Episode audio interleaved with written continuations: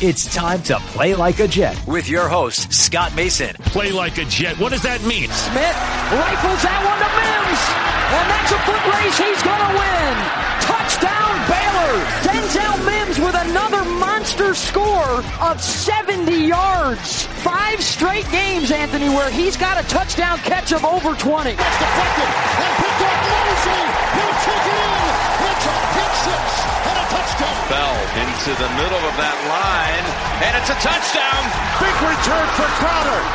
85 yards. There was contact with the quarterback, and it's incomplete. They got pressure on Prescott. It was Adams who came blitzing in. Hill hit immediately when he got the handoff. You know and what? it's the QAnator. Oh my gosh. Listen, thank you. From the TOJ Digital Studio, this is Play Like a Jet. My name is Scott Mason. You can follow me on Twitter at Play Like a Jet One.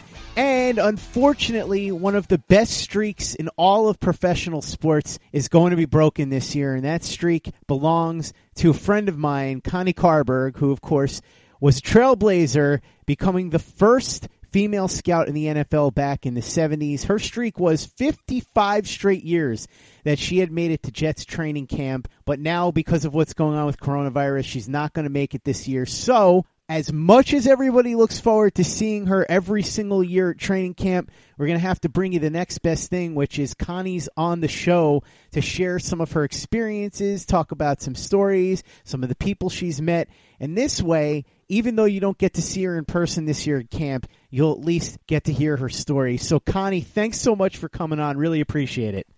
Oh, Scott, it's my pleasure. And yes, I'm going to miss all my fellow Jets fans and all my Twitter fans and everybody that we're all friends and, you know, so many wonderful people and seeing everybody there at Jet Camp. And it tells you how old I am by missing 55, going 55 years straight and never missing. But that's okay. I don't mind that. One of the nicknames that you've picked up over the years, and you've shared this with me, came from Bobby Jackson, who was a cornerback for the Jets in the late 70s and the early 80s, and he called you Mama Jet. But before you were Mama Jet, you were just a teenage girl who was coming to training camp. Now, some people may not know about your background, but both your uncle and your father were on the medical staff early on in the 60s, and so that's how you got acquainted with the New York Jets. Tell me a little bit about your early experiences at training camp with your uncle, your father, some of the players that you met. Sure. Um, at the time, you know, I lived on Babylon, Long Island, and uh, I was 12, 13 years old, and my father, Dr. Calvin Nicholas, and my uncle, Dr. James Nicholas, the orthopedist, they became the two team doctors. Actually, it was they were the Titans at the time, and Harry Wismer was the owner, and he was the doctor uh, my uncle Jimmy was the doctor for Harry Wismer. So he asked him to become the team doctor with the Titans. And then my dad joined in, and my whole life just changed. Um, I became a fanatic about sports, even more now football, and learning about football and the Jets more and more and more. And uh, they were training at Peekskill, upstate New York, which was a little bit of a drive, but we would go there during the summer and watch practices over there. And at that time, Sonny Werblin was still, uh, he became the owner after um, Harry Wismer sold. And then, of course, he signed Joe Namath.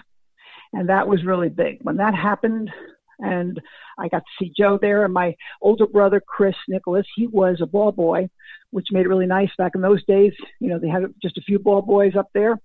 And so he, uh, he was there the whole summer, and we would visit him as well and everything was very, very loose and relaxed. Excuse me.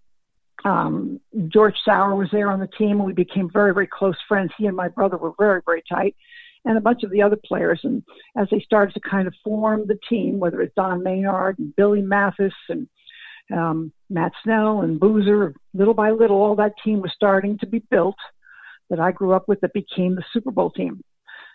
After they um, and after they started in Peekskill, after a couple years later, they decided to move um, out to Hofstra University in Hempstead, Long Island.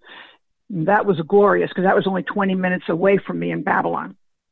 So then I could go to jet camp all summer long um, as I was growing up in my high school years. and we were there all the time. My dad was there to take care of them, but I was there to go to practice. And you know, they had two a days and sometimes three a days back then. So you could go all day long. Practices were all open. I know a lot of people that I meet everywhere down in Florida where I live.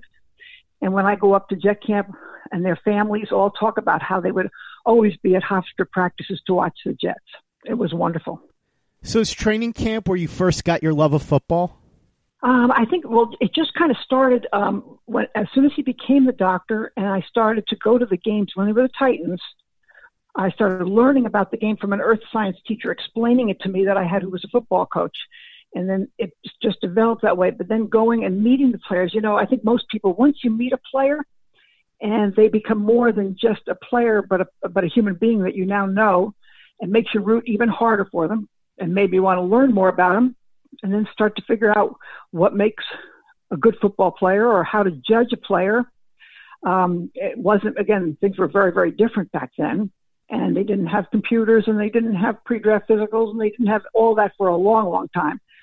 Um, so it was, as I said, very different. And they were hitting every day in practice in full pads. Um, they lived in the dorms at Hofstra and just in the little regular dorms in those towers, high towers. So they were, the beds were real small for the guys.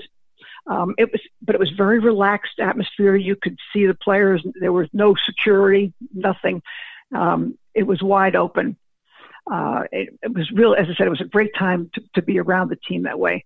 And then a lot of the times, since we lived in Babylon, when the players had any kind of the, the families or even for their own physicals, they would come out to the house where my father had his office connected to our house. And so they would be examined and then they would come over and, and we would see them there. Also, we had a lot of get togethers. And so, whether it was George Sauer and Ralph Baker and Boozer and John Schmitt, and you can just uh, go through basically the, the whole team, they were always over at the house. And Walt Michaels is a coach, and Weeb Ewbank. And uh, at that time, you only had a head coach, two um, offensive coaches, and two defensive coaches. But we all really got to know each other and went over to everybody's houses together and it was a very close knit group. So, uh, as I said, it, it really became my whole life.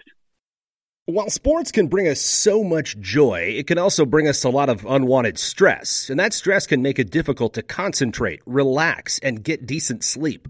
Sunday Scaries was launched in 2017 by two best friends and business partners, Bo Schmidt and Mike Sill. They operated a full service bar with 50 employees and were always exhausted.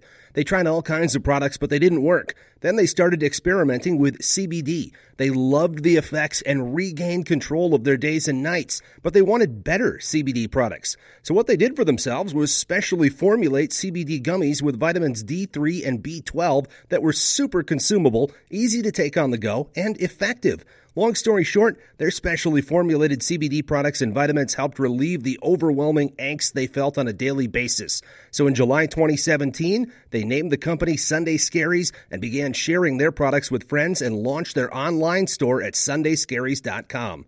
With tens of thousands of customers, monthly subscribers, and a 100% money back guarantee, Sunday Scaries has always been on a mission to transform a worrisome nation into a chill one. And right now, we have a bonus for you. Get 25% off all products at sundayscaries.com when you use the code OVERTIME. Again, 25% off all products at sundayscaries.com when you use the code OVERTIME. Hey guys, Greg Peterson here with the Baseball Betting Podcast. As we know, the MLB season is back in our lives. It's going to be a 60 game sprint unlike anything that we've ever seen before. And I'm going to be giving you picks every single day, seven days a week with Major League Baseball. We're also going to be keeping up with the KBO as well. If you like baseball and you like being able to make some money, subscribe to the Baseball Betting Podcast with Greg Peterson on Apple Podcasts, Google Play, Spotify, Stitcher, TuneIn, or wherever you get your podcasts. Hey guys, this is Greg Peterson, host of the podcast Hoopin' with Hoops. Despite the fact that college basketball is in the off season, it's never too early to get a jump start on taking a look at these teams because there is now 357 of them for the upcoming 2020-2021 college basketball season. I'm going to give you guys a deep dive on every last one of them, keep up with all the transfers in college basketball, and so much more. You are able to subscribe to Hoopin' with Hoops on Apple Podcasts, Google Play, Spotify, Stitcher, TuneIn, or wherever you get your podcasts. Play like a Jet. Play like a Jet. Tell me a little bit about some of your experiences over the years with Joe Namath because he was there at training camp as a player and you saw him in that capacity. And then over the years, he's come back as sort of a mascot or a goodwill ambassador, if you will, for the Jets. And he's somebody that people love to see. But you've had so many years of experiences with him, many of them at training camp. I'm sure you have a ton of great Joe Namath stories. Well, Joe was something.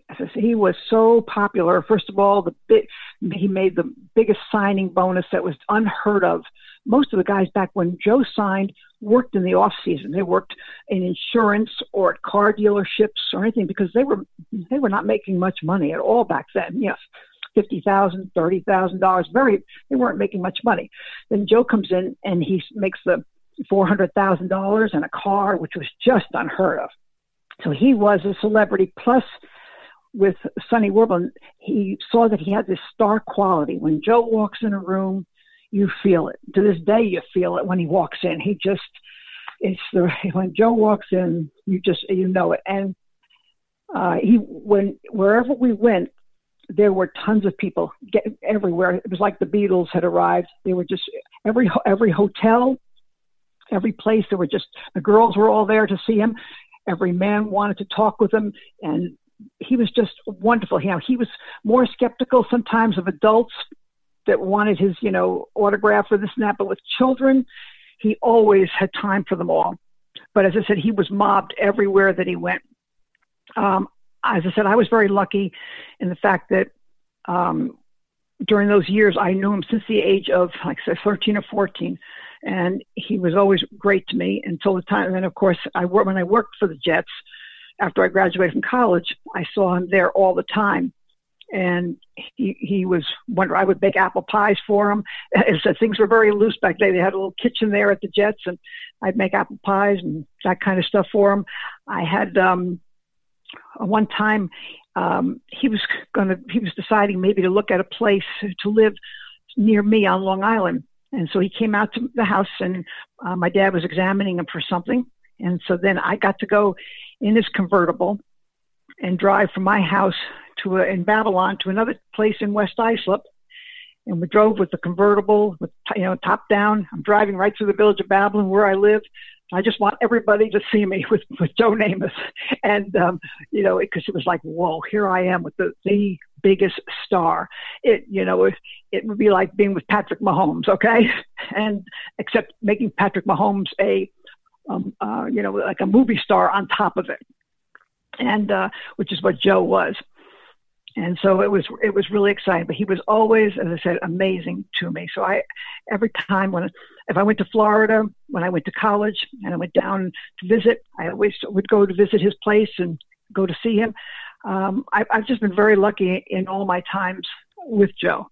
Tell me about some of your favorite players over the years because in 55 years of going to training camp, you've seen so many different players. Before we started recording, we were talking about a handful of different ones, but I'm sure you've got a million stories. I know Bruce Harper is one of your personal favorites. He told the story when he was on the podcast about how you made him feel like a million bucks. You made him feel like the most important guy at training camp, even though he was just a nobody, undrafted, free agent out of Kutztown State at the time, but he said that you were the first person that he met when he got to training camp and that you were so welcoming that it really helped his self esteem. And he thinks that that was part of why his performance was so good at training camp and he ended up making the team and had a really good run with the Jets there have been so many players like Bruce, some guys that were much more highly touted, some guys that were even lightlier touted than Bruce, if you can believe it or not, a guy who wasn't drafted. Tell me a little bit about some of the players that you've encountered and some of the stories that you have experienced since you've been at training camp all those times.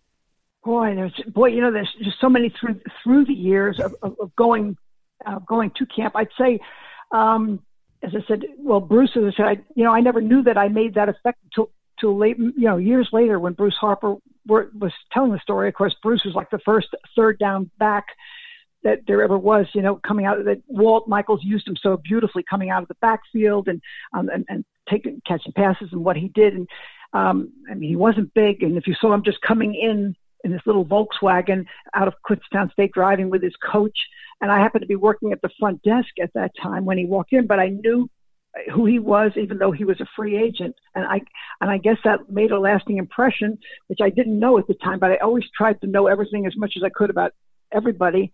And um, he was awesome. Um, as I, when when we worked at the front de- in the front desk before I went up to the scouting department upstairs, I was also the receptionist in the front, and everybody came through. It was um, it was quite something. We had people, we had Pele come through, and we had Dr. J because a lot of them worked out. We had all these different people coming through. Lou Ferrigno, who was the Incredible Hulk. We had mm-hmm. people that were, you know, appearing at Westbury Music Fair coming coming through. It was, and a lot of them wanted to meet Namath. Of course, they, that's who they came to see was Joe Namath. Everybody wanted to, to actually meet Joe. So during that time, that was amazing.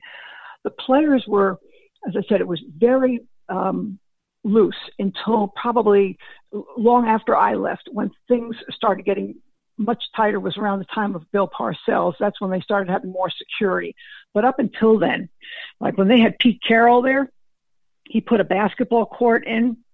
Pete Carroll was awesome. I had stopped working there, but he was just a fantastic person and so friendly to everybody. He put a whole basketball court in so that players and people could meet there. You could talk to anybody. He always had time for everyone.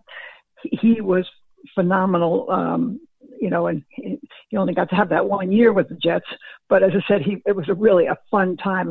He, my my son even got to be a ball boy during that time for Nick Lowery, the kickers.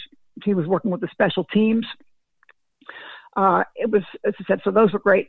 Kerry Rhodes was a, an amazing guy. Uh, Kerry Rhodes didn't know me. This is long again, long after I left.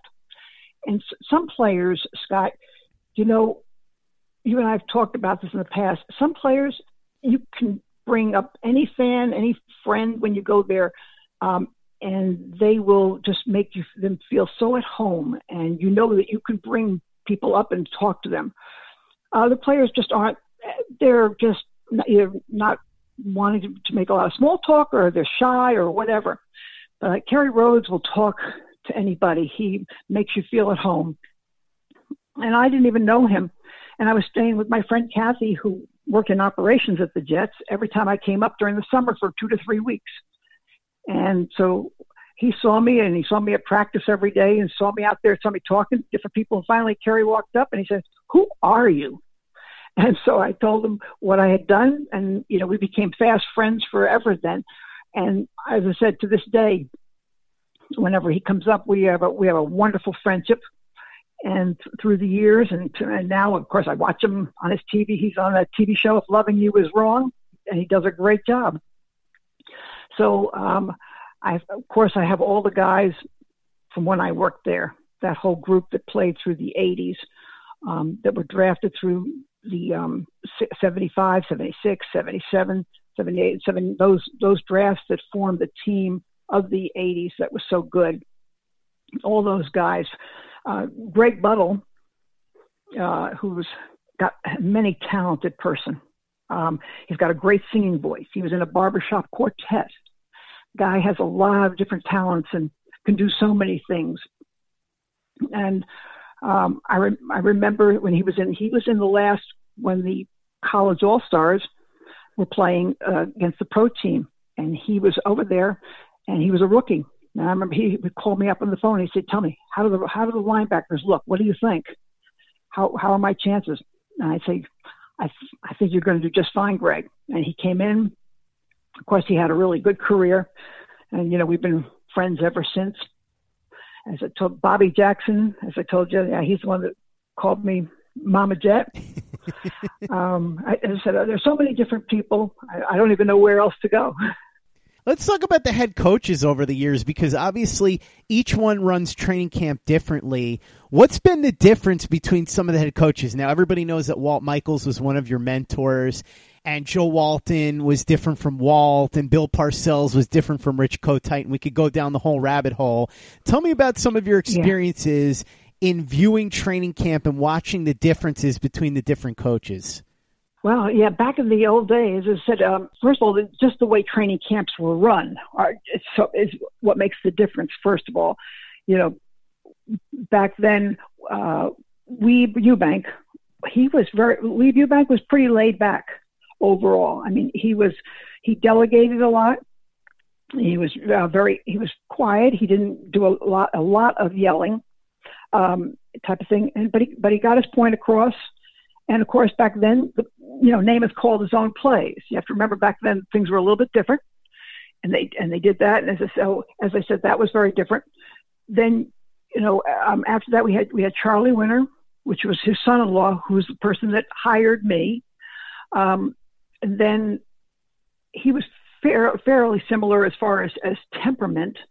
Um, and then we went to um, Lou Holtz, and Coach Holtz, of course, is an amazing college coach, great motivator, probably the best motivational speaker that I've ever heard when I went to, and I've heard him speak many a time, and, and phenomenal. And then, you know, he only came, lasted that one year, just about to the end of the year in the pros, but it really wasn't for him. Um, and but as I said, as a college coach, he was great, and he was full of emotion. He had coached at Ohio State, and he and I had a lot in common because he was he had been with Woody Hayes, and of course Woody Hayes, I, that was one of my mentors. So we had a very very strong bond, and to this day, you know, we're still very close. And then then came my number one mentor, which was Walt Michaels. Walt Michaels was just a no nonsense coal mining, tough, uh, just all football. He all pro player. He played with Jimmy Brown, Otto Graham, Paul Brown taught him so much, and he's the one that was out there. As I said, very right to the point, no nonsense. You don't need a lot of meetings. Just get your job done, and that's all you have to do. It was really a shame that he got let go. It was that was to me the biggest shame. And then Joe Walton came in. He was the opposite of Walt. Meetings, meetings, meetings, meetings, meetings. And uh, from what the players and people say, very good um, coordinator, not a great head coach. And then after that, I was gone, so I can't tell you how the other guys were to to work for. So it's hard for me to say. But, you know, now, of course, things are different now when coaches can't do all the hitting and the two a days and, you know, the practices are so different. And what you can do and say with players is very different now um, than what it used to be. Connie, in all the years that you've been going to training camp, have you encountered anybody that's been particularly difficult? Now, you don't have to name names, obviously, if you don't want to, but I was just curious if you've had any negative experiences that way. It doesn't even necessarily have to be somebody who might have been giving you a hard time because you're a woman. It might just be somebody who was being a jerk on that particular day. Have you had any of those kind of experiences in the last 55 years? Yes, I, I would say yes. I could, and one person that I only I will name is Howard Cosell. Um, he was just not, not very nice to deal with, um, and uh, that's I was on the I was manning the phones uh, when I first went to work there, and he was very very uh, demanding and um, and just not let's just put, not the easiest and not the nicest person to to deal with. One you know one of the few. Um, he had a very high opinion of himself, and I guess because he was pretty much of a superstar and um, demanding. But I, but you know, overall, um, I would say you know most people have been really wonderful there. I and I have been treated really fairly and unbelievably like family through the years forever. Um, whether it's you know um, general managers, owners, coaches, and players. Um, most, uh, so you know, I would say probably 95% positive. So all the ownership groups have been good to you? Yes. Yeah. Now, you know, as I said, I was, I was there with, um, Sonny Werblin. And then from there, it was, they had the four, they had, uh, four owners. They had Mr. Hess was with another group. He had Townsend Martin, Mr. Iselin, and Mr. Lillis. And when he passed away, it was uh, Mrs. Springborn. So they had a woman owner for a while. And they were, they were all great to me. Then Mr. Hess eventually became the sole owner um, in the mid 70s, and that's who I was with. And so I did not, um, I wasn't there when the when he when the ownership switched over from Mr. Hess. Tell me a little bit about the different training camp facilities because there's been a few of them over the years. Hofstra is the one that we all remember the most for the longest stretch, but obviously there's Florham Park now, and there were facilities before Hofstra. Talk to me about the differences and which ones you liked and didn't like as much. Well, Peekskill was just like a, you know, a, it was just a military academy field. It was just there wasn't a heck of a lot there so it was just it was nice, but nothing to write home about. Hofstra, when they first got there, didn't have the building in '69 or '70 when they they just would use the Hofstra field, and they had this one little building where they would change in. Then they built the actual Weeb Ewbank Hall, named after Coach Ewbank, of course, and that's when that's when I got the job and opened up the building with them in '74 and that was and it was uh, it was great. It was I was the only secretary person in there for the whole entire building uh, for the first couple of months until they hired um, Elsie Cohen, who became uh, the head coach's secretary, and then they had a few others. But the, they had a New York office that had the non-football people in. That was on Park Avenue. So they had the Hofstra field that they practiced on. Then eventually they built uh, two AstroTurf fields on the other side.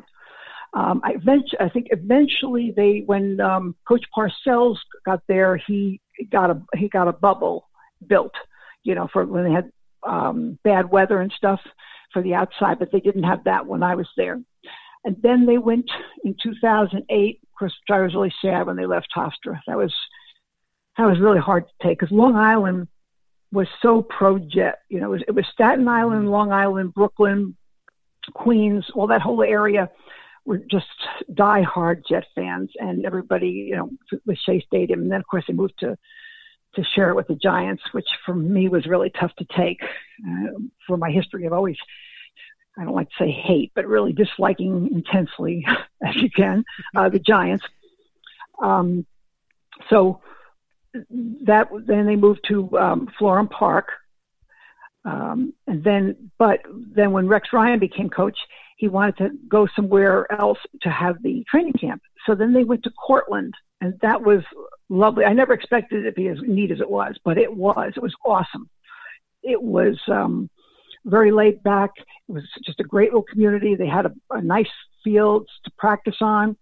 Um, the players could be very relaxed. Um, uh, it just was uh, a lot of people took their vacations and they because they had two a days and people would come and really spend their vacations there. Then all of a sudden it went to one a day practices and everything changed. And then people didn't come as much up there. And then after um, Rex Ryan left, then we went back to Atlantic Health, which is a beautiful, magnificent place. Um, and the practice fields are unbelievable. It's the most, you know, beautiful place they could ever have. The only hard part is there's not a lot of, of um, parking and stuff for the fans to be able to watch practices. That's the only uh, downside to it. Otherwise, I'm telling you, what a magnificent place to practice. I do enjoy Florham Park, although I do miss the old days at Hofstra as well. Connie, we'll pick this up tomorrow in part two because I know you've got a lot more to say. In the meantime, though, make sure that you are following Connie on Twitter at Connie Scouts. Check out ConnieScouts.com to get information on her book, X's and O's Don't Mean I Love You, her memoir. You can also watch the video called Forever a Jet, which was made by NFL Films it tells her entire story through a 10 minute video feature, and it's also her pinned tweet on Twitter if you want to check it out, but you can find it on YouTube. If you haven't given us a five star review on iTunes yet, if you could go ahead and do that for us, really appreciate it. Easy way to help out the show if you like what we're doing. It doesn't take you much time, it doesn't cost you any money. So if you could go ahead and do that for us, we would be quite grateful. And for the latest and greatest in New York Jets podcasts, you know where to go. That's Turn on the Jets Digital and turnonthejets.com.